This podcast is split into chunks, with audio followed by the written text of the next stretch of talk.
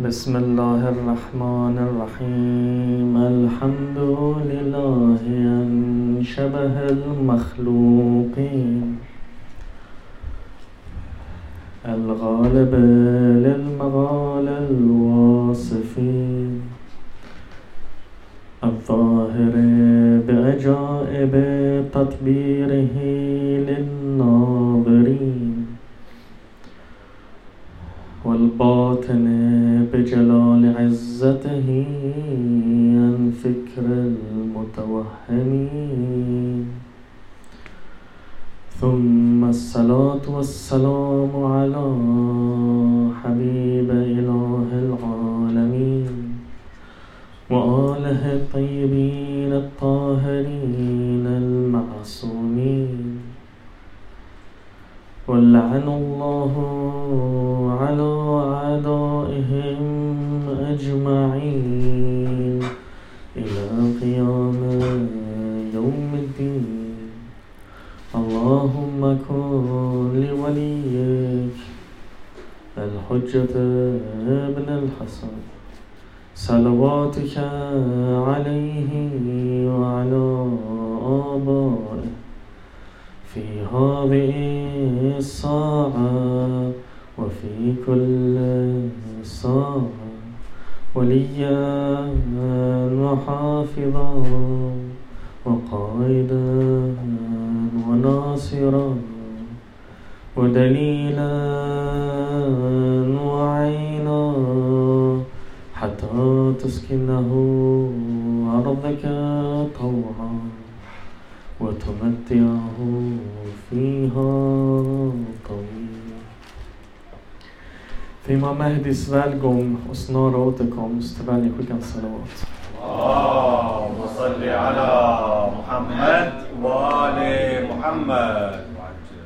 Hur kunde marken stå stilla när blodet började trilla? Hur kunde jorden hålla sina fästen när Imam Hussein föll från hästen? Änglarna höll sina andetag när vargarna slog slag efter slag. Sanden gömde imamens fingrar medan slaktare högg efter ringar. Planeterna slutade snurra när huvudet föll och började rulla.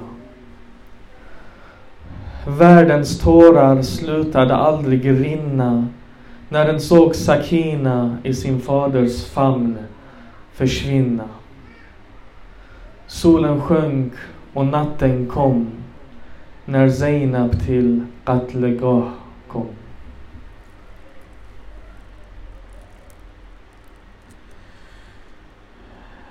Vi har kommit till... Vi har passerat halva första tio nätterna av månaden Muharram. Och det blir bara jobbigare och jobbigare.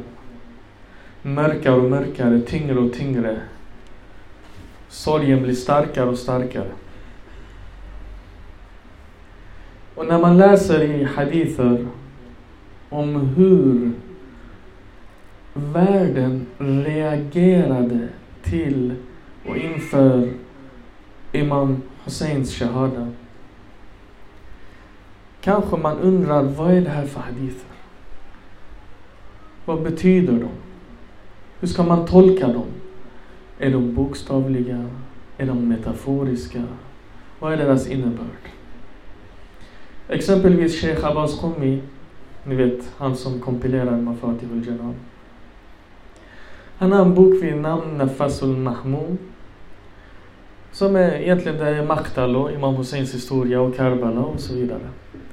I den har han exempelvis en ett kapitel där han beskriver hur världen och invånarna i världarna sörjer och gråter för Imam Hussein Ali Exempelvis i en hadis Imam Sadiq Ali säger till Zurare. Zurare var en av hans nära ashab, nära studenter och hade tillgång till imamens andliga och baten eh, kunskap och marifa. Alltså imamen lärde honom hemligheter som han inte lärde någon annan. Exempelvis i den här hadisen Imam Sadiq säger Jag Zurare. Sannerligen grät himlarna och eh, blod för Imam Hussein i 40 dagar. Och jorden blev mörk i 40 dagar. Och solen var i förmörkelse och blev röd i 40 dagar. Och bergen smulade sönder och haven exploderade. Och änglarna grät i 40 dagar för Imam Hussein Alisana. Han nämner också att efter Imam Husseins shahada, vi blev så sorgsna och särskilt min farfar. Vem är Imam Sadiqs farfar? Imam Sajjad. Han sa Imam Sajjad, varje gång han mindes Imam Hussein, han grät så pass mycket att hans skägg blev blött. Och de som var runt omkring honom, när de såg hur han grät, de började också gråta. De säger att änglarna runt Imam Husseins haram, när Zaer kommer och pilgrimer kommer, när de gör Ziara och gråter, av deras syn änglarna gråter också. Konceptet med gråtandet för Imam Hussein är en revolution i sig. I en annan hadith, Imam Ali salam berättar för mig Thamel Tamar, eller eh, ursäkta, Imam Alis följeslagare Meitham Tamar berättar, han säger till en person vid namn Jabala Makia, han säger vid Gud, efter att tio dagar passerat under månaden Muharram, kommer sonen av denna profet dödas av denna nationen. Vid Gud, fienden kommer se den dagen som en välsignad dag. Jag har hört det här från min mästare Amir al-Mu'minin. Att när det kommer ske, kommer vilddjuren i skogarna att gråta. Fiskarna i haven kommer gråta. Änglarna kommer gråta, fåglarna kommer gråta, solen, månen, stjärnorna, himlarna, jorden, mu'minin bland jinn och ins. Radwan som är väktaren över paradiset, Malik som är väktaren över helvetet. Himlarnas och jordens invånare, alla kommer gråta. Detta är vad min Mola Amir al-Mu'minin har berättat. Så han säger, när du ser att solen blir röd, då ska du veta att din Mola har dött. Och den här personen, Jabala, han berättar att en dag öppnade dörren och jag kom ut. Och jag ser en skugga på min vägg och den här skuggan är inte svart. Den är röd som ett draperi. Och jag förstod att Abba Abdel har.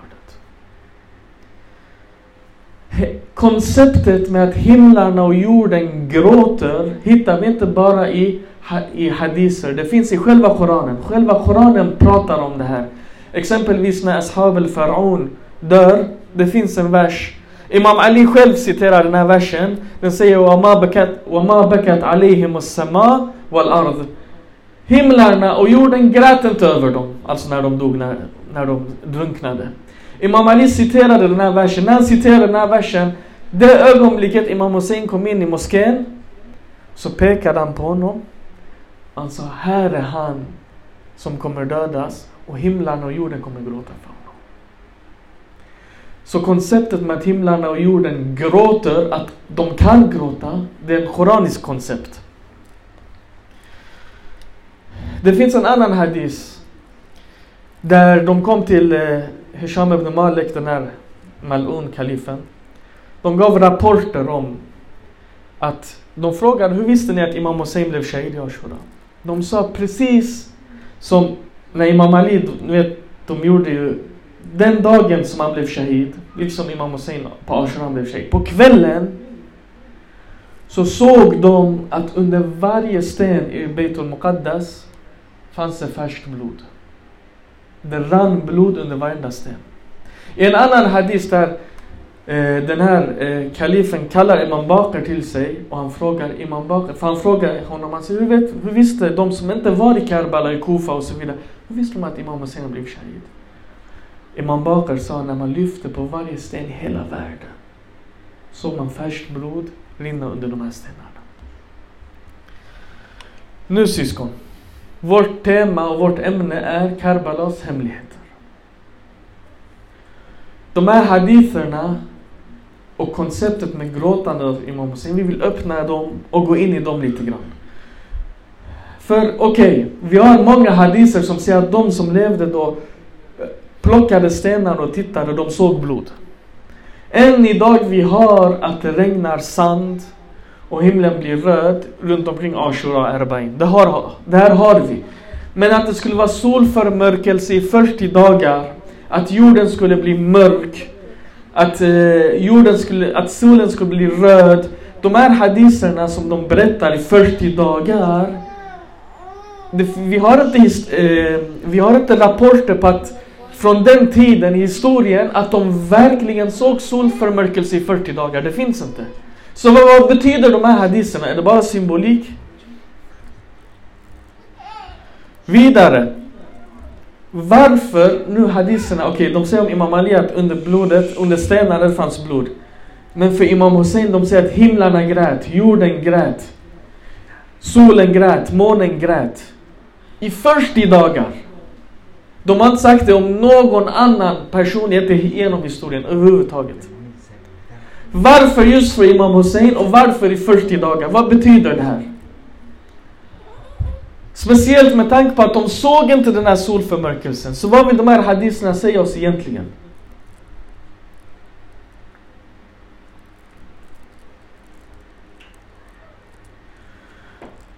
Det är också spännande här, vi fick en fråga nu, jag vill inte gå in på den här frågan från Instagram. Det var en syster som skickade en fråga, hon sa varför eh, nämner vi inte de andra, till exempel Imam Hassans söner eller eh, i de här majaler som vi har. Exempelvis vi har att, okej okay, vi nämner inte, Imam Hassan hade flera söner. Bland dem, eh, Imam Ali hade flera söner. Vissa av dem hette Othman, vissa av dem hette Abu Bakr. Varför nämner vi inte de här shuhada?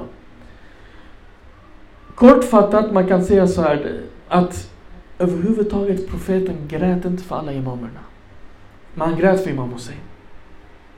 Om ni kollar hadiserna, så som han grät för Imam Hussein, han grät inte för Imam Kadhim, för Imam Reza, för Imam Jawad, för Imam. Men för Imam Hussein han grät specifikt. Så bland imamerna själva, Imam Hussein valdes för den här. Och bland shuhada i Karbala, vissa av dem, så som de har planerat vårt program via tio nätter, de har valt, kolla vi hade Rokaya den treåring.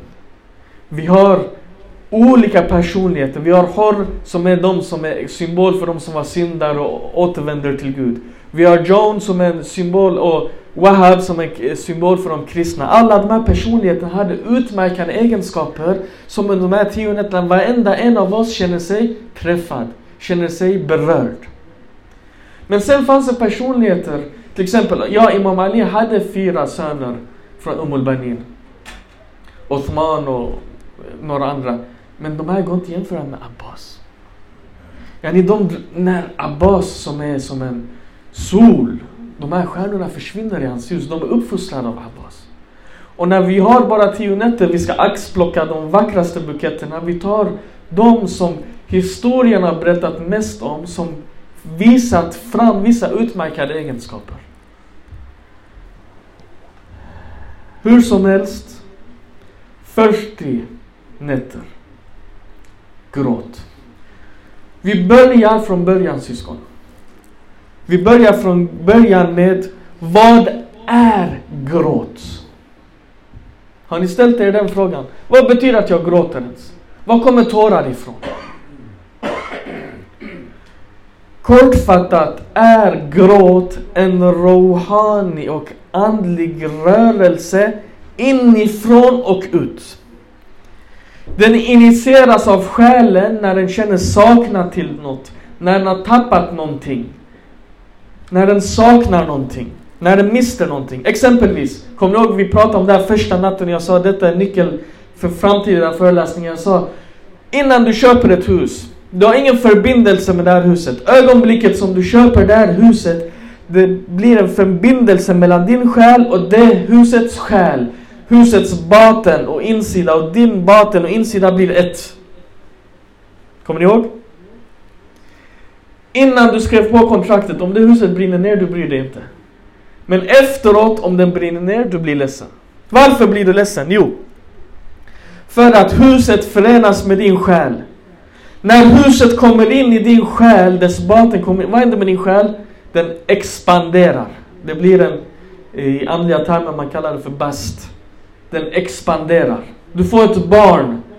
Din själ expanderar. När du expanderar, du blir lite större, lite friare, du blir gladare, du blir lyckligare. Vad händer om den nu tas från dig? Ditt barn tas från dig, ditt hus tas från dig. När, här, när du tappar den förbindelsen, den här själen förminskas. Det blir en kaps, den blir lite mindre. När den blir lite mindre i persiska, vi kallar det för deltang. Deltang betyder att hjärtat, del, blev tang, den blev trång. Hjärtat blev trångt. Med andra ord, själen blev trång. När den förminskar, detta resulterar i känslan av att du blir ledsen. När den ledsenhetskänslan och sorgen blir så pass stark att din själ inifrån ut drar ihop, precis som den förminskar, den drar ihop ditt ansiktes muskler. Vad händer? Tårar kommer ut. Tårarna är resultatet av att din, din själ förminskas och förminskar ditt ansikte. Detta blir tårar. Detta kallas för att gråta. Detta är en rohani rörelse när själen förminskar för att den mister kontakt med någonting som den har en eh, andlig relation med. Nu, om ni kommer ihåg hadisen vi sa i förrgår, vi sa inna lil Hussein ma'rifatun maknunatun fi qulub al mu'minin. För Imam Hussein finns en ma'rifa som är dold i de troendes hjärtan, specifikt för Imam Hussein. Vi pratar också om det här.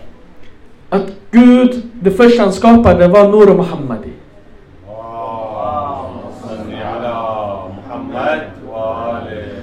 Från det ljuset skapades änglarnas, profeternas, himlarnas, jordens, mu'minins, djins, ljus ända till den minsta stenen på jorden skapades från samma ljus ända ner. Det betyder att Imam Husseins, som vi sa också, Nur Muhammad, det var 14 Asumins ljus. Eller hur? Det betyder att bland dem, Imam Husseins Nuraniya och Nur och Ruh och hans Rohania och hans själ och hans ande finns ända från toppen till botten inom varenda skapelse som finns i det här universum. Varenda en inom oss finns den här Nur som är från Imam Hussein. Om slöjan faller från mitt, mellan mitt yttre och mitt inre, om den slöjan går bort, jag går inom mig själv och jag kommer till det här ljuset betyder att jag stött på Imam Hussein inom mig själv. Om ni minns, vi pratar om hur man förtrycker Imam Hussein. Det är den Imam Hussein vi förtrycker. Mitt ljus är en stråle från Imam Husseins sol. Inte bara jag utan hela skapelsen. Nu syskon. Tänk lite grann. Insidan av varenda skapelse har en Nur och det är Imam Husseins Nur. Allah Nur samawati wal ard. Det finns en förbindelse inom oss med Imam Hussein.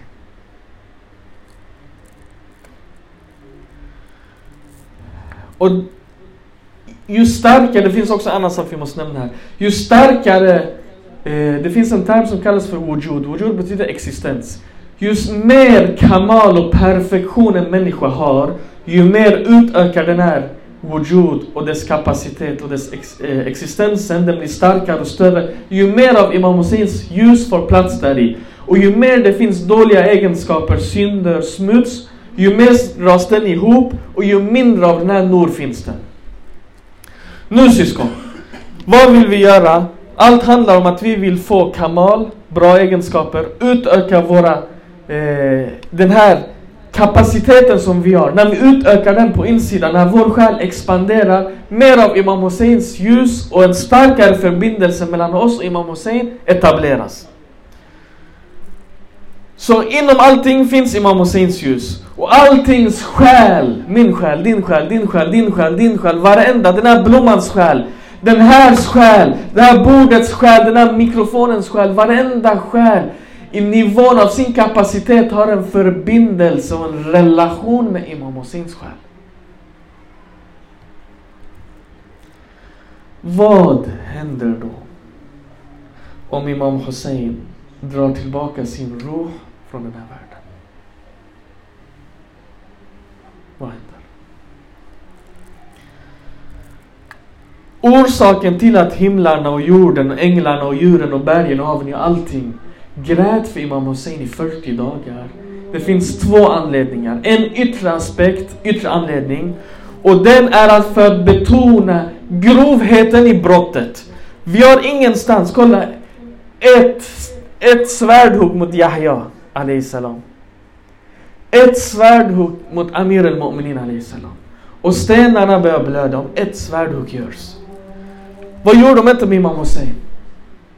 De tog kvinnorna, barnen, äldre, Habib mazar, 70, 80, 90 år gammal. Till Ruqayya som är tre år gammal. Till Ali Asghar, sex månaders bebis. Skjuter pilar, kastar stenar. Hugger med svärd.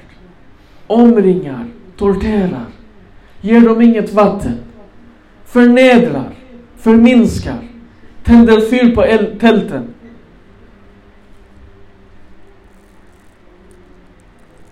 Om en sten blöder för ett svärdhugg, hur tror du läs? Är det inte rimligt att hela berget exploderar när de tar en järnpåle och slår till Abbas i huvudet så han trillar ner på marken? Är det inte rimligt? Är det inte rimligt att havet exploderar och avdunstar när de får höra barnens törst, rop efter törst från tälten? Är det inte rimligt när man bara tänker rent metaforiskt och liknelsemässigt? När de sköt den här tre udda pilar mot Ali Asghar och hela den här lilla, lilla halsen den förstördes. Och Imam Hussein tog det här blodet och kastade det mot himlen. Är det inte mer rimligt att himlen börjar gråta? Blir röd? Är det inte rimligt? Var i historien har ni sett det här någonstans syskon? Var har det skett?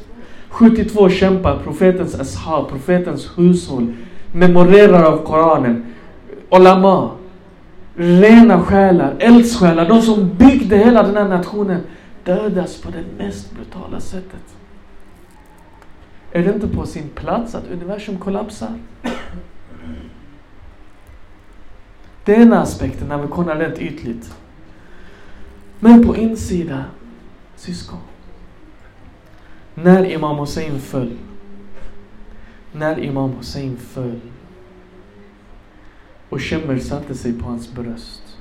När han började dra och Imam Husseins roh lämnade hans kropp. Med andra ord, Imam Husseins roh lämnade den här materiella världen och separerades från den här världen, liksom den separerades från Imamens kropp. Varenda själ i hela universum kände den kapningen också.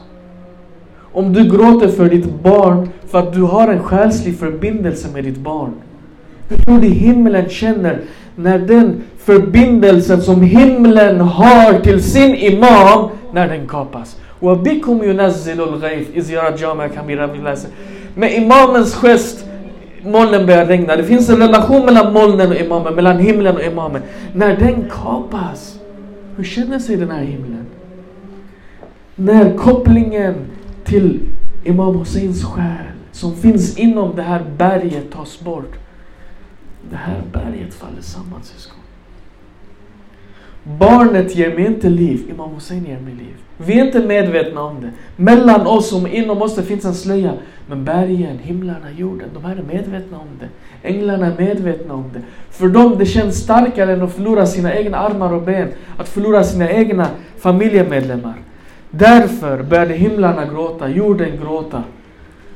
Universum började gråta för att de tappade förbindelsen med sin tids imam. Syskon, det finns vissa koranverser, ni har läst dem. De är hjärtskakande. Exempelvis i Surah Takwir vi har إذا الشمس كورت وإذا النجوم أنكدرت وإذا الجبال سيرت وإذا العشار عطلت وإذا الوحوش حشرت وإذا البحار سجرت Den dagen då solen insveps och stjärnorna faller och bergen sätts i rörelse och kamelstoet lämnas ensam och vilda djuren samlas och haven flammas upp.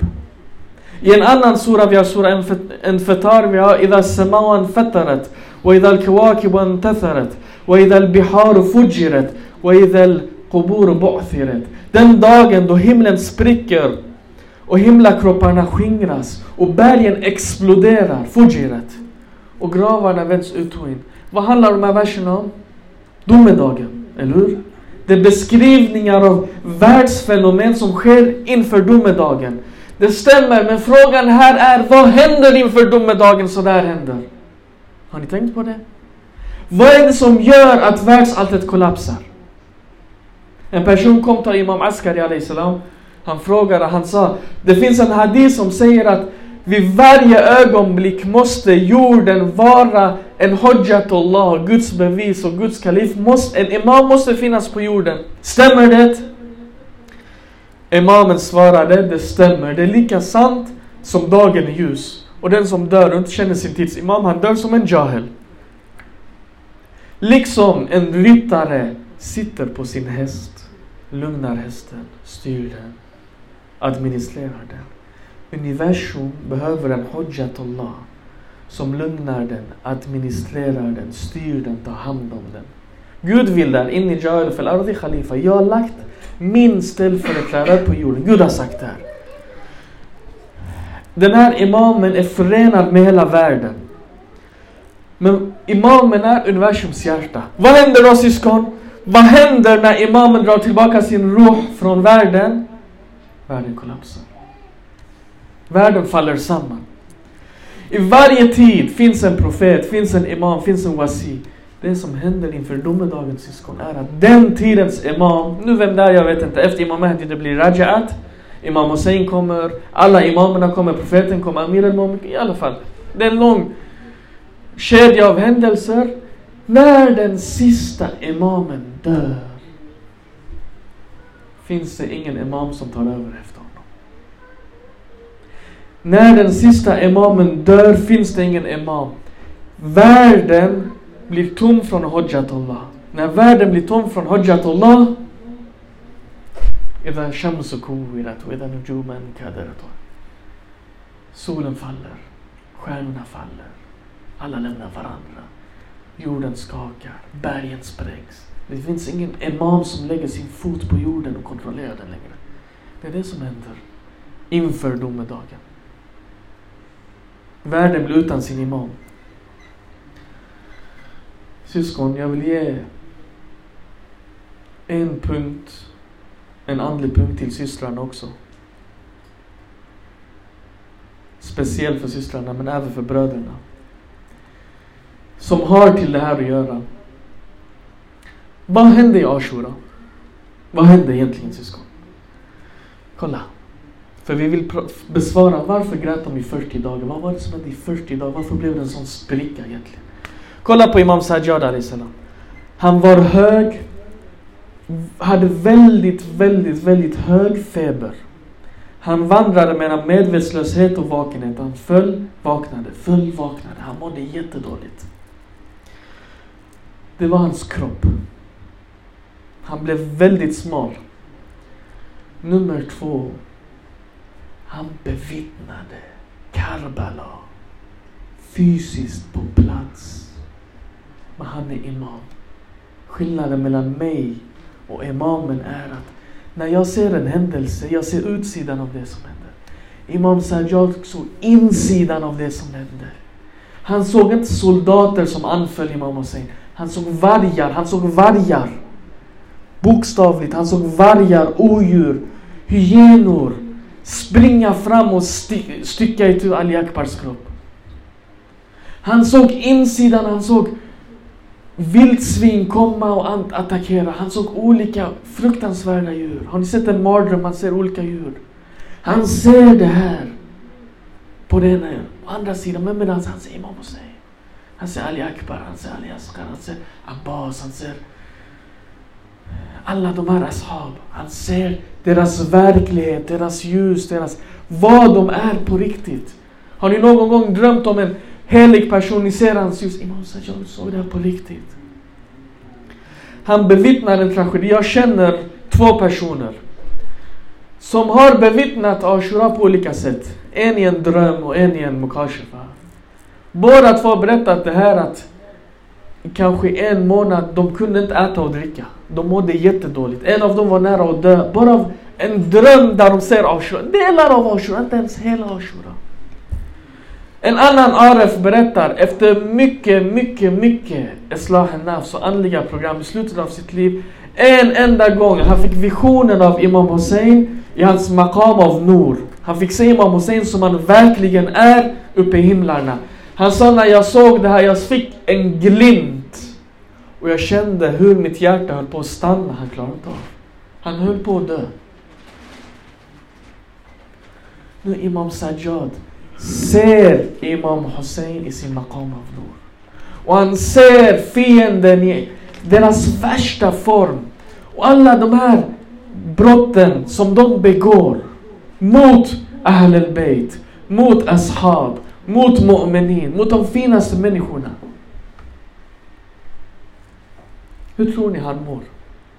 Yani du är både sjuk och du är i det här tillståndet.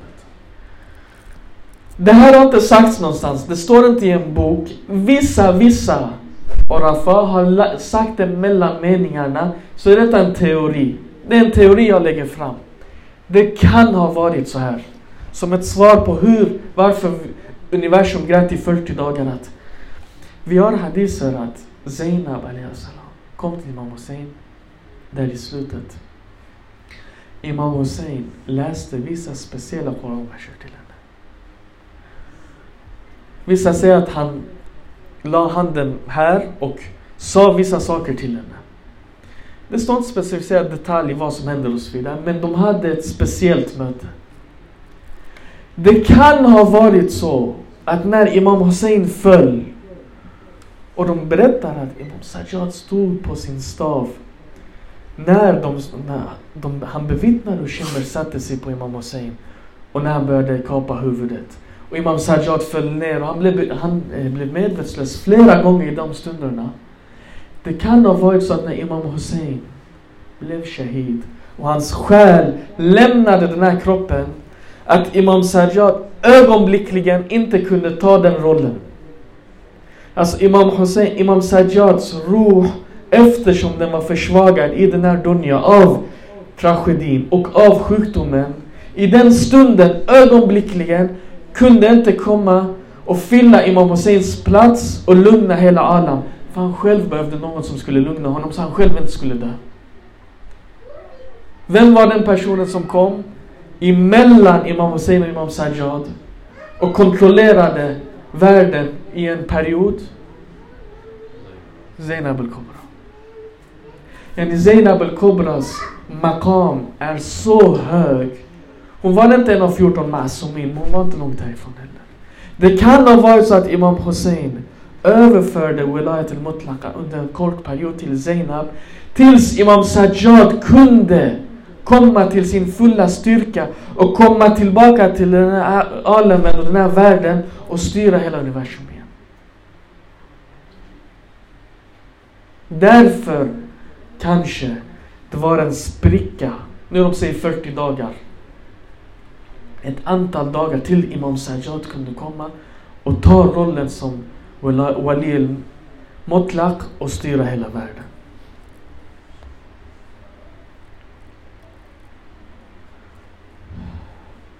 Vad gäller gråten, vi sa att gråten är en rörelse inifrån och ut. Men vad är gråt? Gråt är olika. Det finns den här hadisen, de frågar Imam Sadiq. När Imam Sadiq säger att himlarna grät för, eller solen grät för eh, Imam Hussein Ali salam.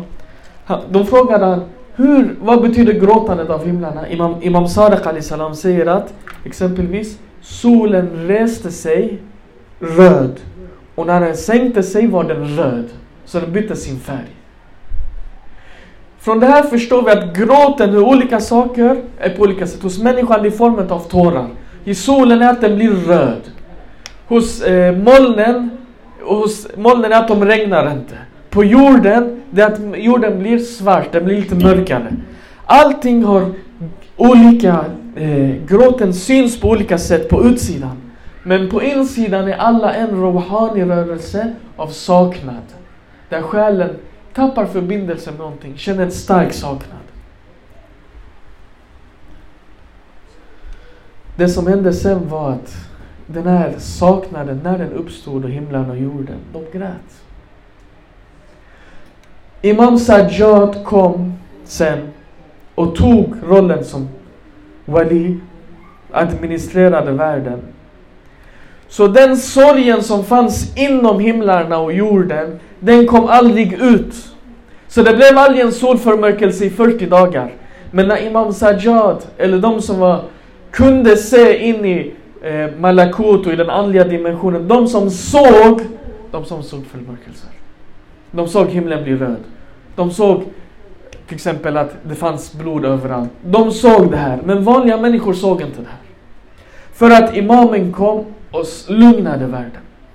Det är det som är skillnaden. Domedagen, det kommer inte en imam så den, den kommer ända ut i världen, i materian. Men Imam Sajjad kom och stoppade den. Så det tillståndet fortskred på insidan. Det fortlöpte två, tre dagar. De säger det var sandstorm, det var eh, rött i himlen. Ja, i ett par dagar. Men sen när Imam Sajjad kom, det lugnade sig. Då uppstår en annan fråga. Om det är så här som du säger. Att gråt är från saknad. Och Imam Hussein, när han kapades från den här världen, hans kropp. Annars, imam, självklart, alla, alla imamer har eh, koppling till den här världen. Men nu pratar vi om Imam Husseins kropp, fysiska kropp, den försvann från den här världen. Om det är så här att själarna som levde i den här världen, de tappade förbindelsen. Och därför de började gråta. Varför gråter inte vissa för Imam Hussein? Varför? Koranen har en vers där de beskriver Lots folk. Ni vet Lot, de var mycket berusade av världen. Koranen beskriver dem som La'amruka ennahum lafi sakratihim ya'mahun. Vid ditt liv, änglarna säger, vid ditt liv, de är i sakarat. De är berusade. Av vad? Av världslig njutning. Eftersom de är, beslut, eftersom de är berusade så är de blinda. Det vill säga, de är inför sin fysiska wali, sin fysiska hujjatullah. Han är fysiskt mitt emot dem. Deras profet. Han pratar med dem, de hör inte. Han vägvisar dem, de ser inte. Varför? För de är berusade av världen. Kort och gott, om en människa förhärdar i synd och är berusad kan inte känna närvaron av sin imam inom sig själv. Liksom han inte, även om Imam Mahdi nu skulle komma här fysiskt, sitta bland oss. En sån person kommer inte höra vad han säger. Kommer inte se honom. Kommer inte förstå honom. Till och med vid hadisen att, jag brukar säga den här att en av Quraysh, profeten satt i en ring med, med fattiga. Profeten satt med dem. Han kom och sa, men Muhammad, sallallahu alaihi wa sallam. Han kunde inte känna igen profeten från de fattiga, så blind var han. Medan Salman från kanske 100-200 meter, sa, ah, han tittar alltså. Där är han. Han jag väntat på hela mitt liv. Där är han. Det är skillnad. Imam Ali säger att hjärtat hårdnar av för många synder och ultimat dör ett sånt hjärta. Imam Sajjad i Munajat Ta'ibin, han säger själv i sin Munajat, han säger Wa amata qalbi azim och janayati. Stor, storheten av mina synder dödade mitt hjärta. Mitt hjärta dog. Imam Hussein också pekar på det här i Karbala. Han säger anledningen till att ni kan komma och dra era svärd och kriga mot Waliullah och er tids imam är för att era magar är fyllda av haram. Nu imamen menar bokstavligt, de åt haram, pengarna de hade var haram. Men också, vad fyller vi oss själva med? Vad fyller vi vår insida med? Vad tittar vi på? Vad lyssnar vi på? Det är också att vi matar oss själva med bilder, med ljud, med scener, med baktal, med lögner, med förtal, med onödiga saker, med världsliga saker. När grät jag sist? Nu titta inte på den här majlisen och en som mig som är torr, jag kan inte skildra maktal och så vidare. Men du själv, i dig själv, när du var för dig själv. Du kan kolla något klipp på Youtube kanske. Du, I dina egna känslor, du var för dig själv. Du delade ut Nazri, du promenerade och tänkte det här är för Imam Husseins skull. Imam Husseins barn hade inte den här maten, jag delade ut den här. Grät du? När grät du? För dig själv, i dig själv. Det är ett tecken på hur långt avstånd eller hur nära du är din imam. Närheten till Imam Hussein kan mätas i tårar. Om tårarna inte kommer betyder att mitt hjärta har börjat hårdna. Det har blivit lite stenaktigt. När det blir stenaktigt betyder det att förbindelsen mellan mig och min imam har kapats. Då blir jag som de här andra som hela världen gråter, men jag gråter inte. Värre än så syskon är det som vi läser i Ziyat Ashura. وهذا يوم فرحت به آل زياد وآل مروان بقتلهم الحسين عليه السلام Denna dagen, Al Ziyad, Al Marwan, de dansade, de skrattade, de skojade för att de har dödat Imam Hussein. De var glada. Nu vissa är sådär. Nu, vi hade här också. Första natten till Muharram, de har bröllop. De går på bröllop. De gifter sig. Jag har varit med tre gånger i mitt liv. Jag har bevittnat själv. Personer, jag har sett både, jag har sett en person som har gift sig i Muharram och tre, fyra år senare, de skilde sig 56 Muharram. Och jag har bevittnat skilsmässor där jag varit, ja, man är tvungen ibland, chefen kommer säga vi behöver vittne.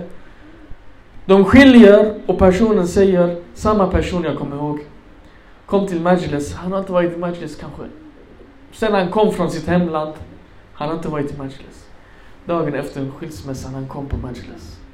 Han grät som ett barn. Och han sa, jag gifte mig fjärde, femte Muharram. Och när jag skilde mig i Muharram. Och nu är jag tillbaka i Majlis, jag gråter som ett barn. Vi måste planera lite grann. Vår semester, vår... Jag vet inte.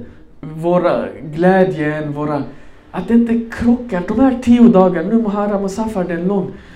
De kom en gång till Ayat al-Khouy. Ni vet Ayat al-Khouy, han Ayatollah al-Azma, Marjan som var innan Ayatollah Sistani. De såg att han, han var en gammal man i Najaf. Ni vet 50 grader, 60 graders värme. Han hade på sig helsvart, strumpor, byxor, tröja, eh, abaya, vistasha, amama. Från topp till tå, han var helsvart. Till hans strumpor och skor. De sa till honom, varför har du svarta kläder på dig? I alla fall strumpor, det är jobbigt, det är varmt. Han sa, jag har allt. Jag är skyldig allt de här svarta kläderna. Allt är jag skyldig de här svarta kläderna. Till och med min amama, till och med min marjaya, till och med mitt liv är jag skyldig de här svarta kläderna. De sa, var, hur då? På vilket sätt? Han sa, min mor fick barn och antingen i graviditeten hon fick missfall eller de dog. I ung ålder de dog. Flera gånger sa jag henne. Till sist hon gjorde en nazr. Hon sa ja Abu Abdullah. Om från dig jag får ett barn. Och de var fattiga, hans föräldrar var jättefattiga. Om jag får ett barn, jag lovar jag ska klä mig svart under Muharram och Safar. Ayatollah Khouy föddes. Efter det hans mor började ha på sig svart, till och med sina strumpor. Både hans mamma och pappa hade strumpor, byxor, hela, hela sin outfit svart under hela Muharram och Safar. Ayatollah jag av respekt till sina föräldrar och den här nazaren, han fortsatte med det resten av sitt liv. Ända tills han blev gammal och dog. Han sa, jag allt från de här kläderna. Från de här kläderna, vi påminner omvärlden om att jag är i sorg. Det är tio dagar. Okej, okay, jag säger inte Muharram och Safar. Men fram till Ashura, fram till tolfte, fram till Imam Sajjads. Ha på er en svart t-shirt, en svart tröja. I alla fall överdelen. Lär era barn. Planera er semester. Till exempel, ni inte går och gör någonting jätteroligt. Ha, självklart barnen ska ha aktiviteter och sånt, men gå inte något, något jätte, jättemycket. Säg för, av Imam Husseins respekt. Av respekt till Imam Husseins barn, dessa tio dagar, vi gör något lite enklare. Så de också lär sig att kärleken till Imam Hussein kommer från uppoffringen till Imam Hussein. När det här sker, sker det kommer smitta av sig syskon. För Imam Husseins blod smittade av sig inför alla.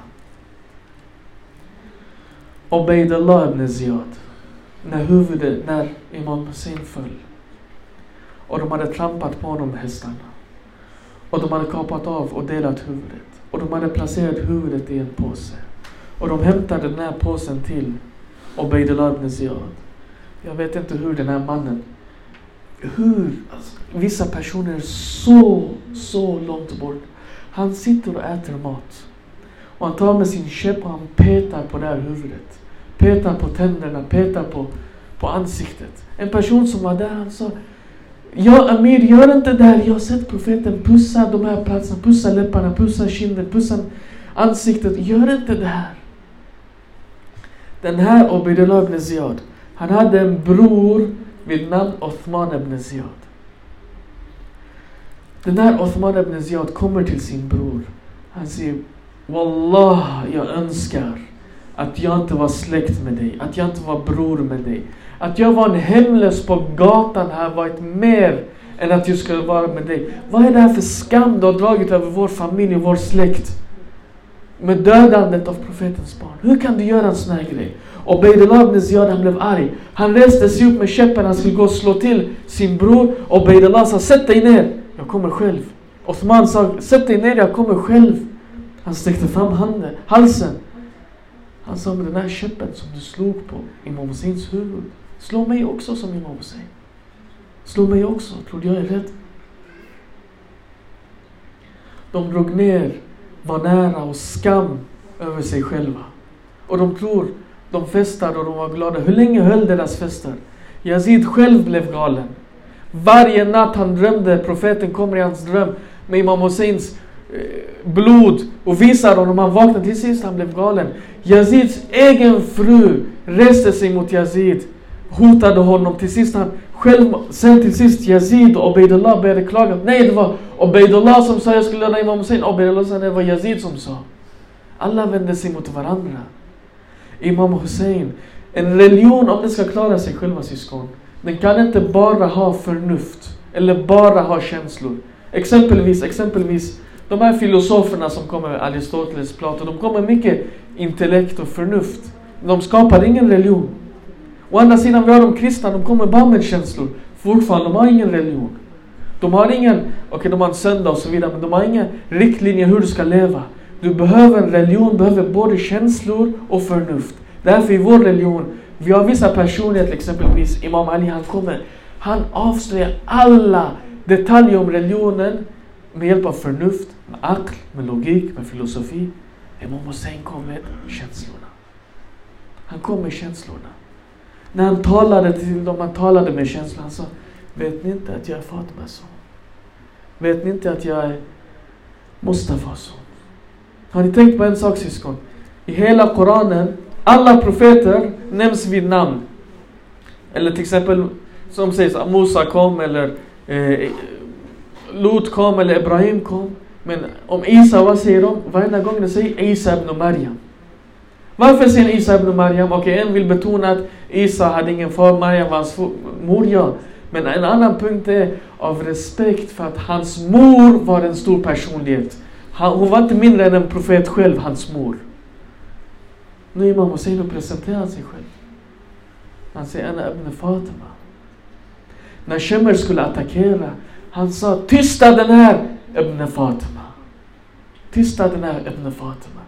Hor blev räddad för att Imam Hussein sa till Hor, han sa må din mor sörja över dig. Horsa, vad ska jag göra för din mor är Fatima, jag kan inte säga någonting. Av adab till Fatima, han räddades. Av nar till Fatima, Shemmer blev den mest avskyvärda i hela historien. En av dem som kom den dagen, egentligen på natten, han var 13 år gammal. Han hade fortfarande inte blivit balak. Han var inte mukallaf. Jihad var inte wajib för honom. Men han satt med de äldre i tälten när Imam Hussein lyfte sin beja och han sa ni kan gå. En efter en reste sig upp. En sa om jag dödas och slaktas och slimlas i bitar och bränns upp och askan sprids med vinden och där upprepas 70 gånger. Ja Abba Abdel, jag kommer offras för det. Var och en sa någonting. En 13-åring Qasim ibn Hassan. Han sa, Ammo, farbror. Får jag också, om jag också imorgon krigar, fastän jag inte är balak, räknas jag fortfarande som shahid? Imam Hussein sa, du räknas också som shahid. Ammo, får jag också kriga med de andra imorgon? Imam Hussein sa, han testade sin brorson. Han sa, min brorson, hur ser du på döden? Vad är döden för dig? Han vill säga kanske han är rädd, han är... Vad är döden för dig? Ahla min al asal. Han sa den är sötare än honung. Döden. En 13-åring. Den är sötare än honung. Han passerar sitt test. Ashura kom. Ashab en efter en går ut, faller, blir shahid. De säger att i Karbala, i Ashura, Ahleki sa, som inte var närvarande, alla hade en representant. Exempelvis, profetens representant var Ali Akbar. För det var ingen som var lika lik profeten i akhlaq och i utseende och karaktär som Ali Akbar. Och Ali Akbar var den som gav azan eh, på Ashura också. För de påmindes om profeten. Profetens representant. Fatima skickade Zainab som sin representant. Amir al-Mu'minin valde en fru, Umm al-Banin, uppfostrade sina söner, speciellt Abbas, som sin representant på Ashura. Och nu kommer den här Qasim. Alla andra kommer. Ali Akbar, han säger en gång, innan han ens en gång Imam Hussein skickar honom. Den första från Bani Hashim som blev shahid, Imam Hussein skickade var hans egen son. Qasim han kom två gånger till sin farbror. Han sa farbror, kan jag också få gå? Första gången, han sa du är för ung. Du är inte balen. Andra gången, han sa du är din mors enda son. Hur ska jag skicka dig? Din mor kommer inte ha någon efter dig. Qasim han gick till tälten. Han gick till sin mor. Om Farwa. Han sa mamma jag vet inte vad jag ska göra. Hur jag än kommer till min farbror. Han låter mig inte gå. Om Farwa sa Qasim. Jag har lösningen. Jag ska hämta nyckeln till dig. Hon gick, hämtade ett brev. Så ta det här brevet och ge det till din farbror. Qasim öppnade det här brevet. Han såg sin fars handstil. Imam Hassan skriver till sin son. Han säger Qasim min son. En dag kommer komma när min broder Hussein kommer stå ensam inför tusentals fiender. Den dagen behöver Islam räddas genom offer. Du måste representera mig den dagen. Qasim gick till sin farbror. Han sa farbror varsågod. Imam Hussein öppnade brevet. Han läste sin brors handstil. Minnena kom från Hassan al-Mushtaba. Från tiden i Medina. Från begravningståget. Från pilarna de sköt mot hans kista. Brevet. Imam Hussein, när han såg det här, han började gråta. Tårarna föll på det här brevet. Han sa, hur kan jag säga nej till min bror? Imam Hussein gick till tälten. Hämtade ett paket. Han öppnade det här paketet. Han sa Qasim, min son. Du, jag har inte krigskläder att ge dig. Jag har inte sån här rustning som man har. För alla de här är för stora män. De är inte för en 13-årings kropp. Men jag har ett speciellt utstyrsel och klädnad till dig. Öppna det här paketet. Qasim öppnar paketet. I paketet han ser en turban. Imam Hussein säger detta är Imam Hassan, min fars turban som jag bevarat till en dag lik denna. Qasim sätter sig i sin farbrors famn. Imam Hussein binder den här turbanen runt Qasims famn. Qasim ställer sig upp. När Imam Hussein ser Qasim, han, han ser Imam Hassan salam. De kramar varandra och gråter en lång period. Sen den där 13-åringen, han hoppar upp på hästen. Han kommer ut. Ställer sig inför fienden. När fienden ser den här ungdomen, ni vet Imam Hassans skönhet. De säger att Josef, han var så vacker som han var. Han var som månen, men Imam Hassan var som solen. Qasim hade ärvt den här skönheten. När han såg den här ungdomliga månen komma på den här hästen inför 30 000 fiender. Mummel spred sig. De sa, är det en ängel som har kommit? Är det här en människa? Vem är det här? Vad vill han? Vad gör han här? Vad ska han säga? Qasim började tala. Han började presentera sig själv. Han sa, om ni inte känner mig är jag Hassan al-Mushtabas son. Om ni inte känner mig är jag Ali al-Murtazas son. Om ni inte känner mig är jag Muhammad al-Mustafas son. Dessa är mina förfäder. Jag kommer till dem. Dessa är min farbror Hussein som har kommit för att rädda er på er inbjudan. När de hörde Imam Hassans namn, fienden började skrika. De sa ah, det är Imam Hassans namn. Det är han. Vi måste döda honom. Av hat och agg inför Imam Hassan, fienden, började storma och attackera Imam Qasim salam. De kastade stenar, de omringade honom. De sköt pilar. Qasim när han blev omringad, han ropade efter sin farbror. Han sa Farbror kom till min undsättning. Imam Hussein stormade ut likt ett örn. Han kom fram. Han attackerade en av de här. En av fiendesoldaterna, han kom i mellan Qasim och Imam Hussein. Imam Hussein lyfte sitt svärd och kapade hans arm. Den här mannen föll. Han skrek, han sa hjälp mig, hjälp mig. Soldaterna rusade med sina hästar. Det blev kaos. När de rusade, det blev en eh, damm och moln och det blev grus och det blev som en rök. När den här röken hade satt sig, Qasem som var redan på marken, Imam Hussein sprang fram och han ser sin 13 års brorson ligga under hästarnas hovar. Söndertrappad, sönderstyckad. اللهم لعن أول ظالم ظلم حق محمد وآل محمد وآخر تابع له على ذلك. اللهم لعن الإصابة التي جاهرت الحسين وشايت وبايعت وتابعت على قتله اللهم لعنهم جميعا. السلام على الحسين وعلى علي بن الحسين. وعلى أولاد الحسين وأصحاب الحسين. اللهم إني أسألك وندعوك باسمك العظيم الأعظم الأجل الأكرم. يا الله في بيردي في قاسم ساريا دكرب في بيردي في إمام حسن فريفتا Leben.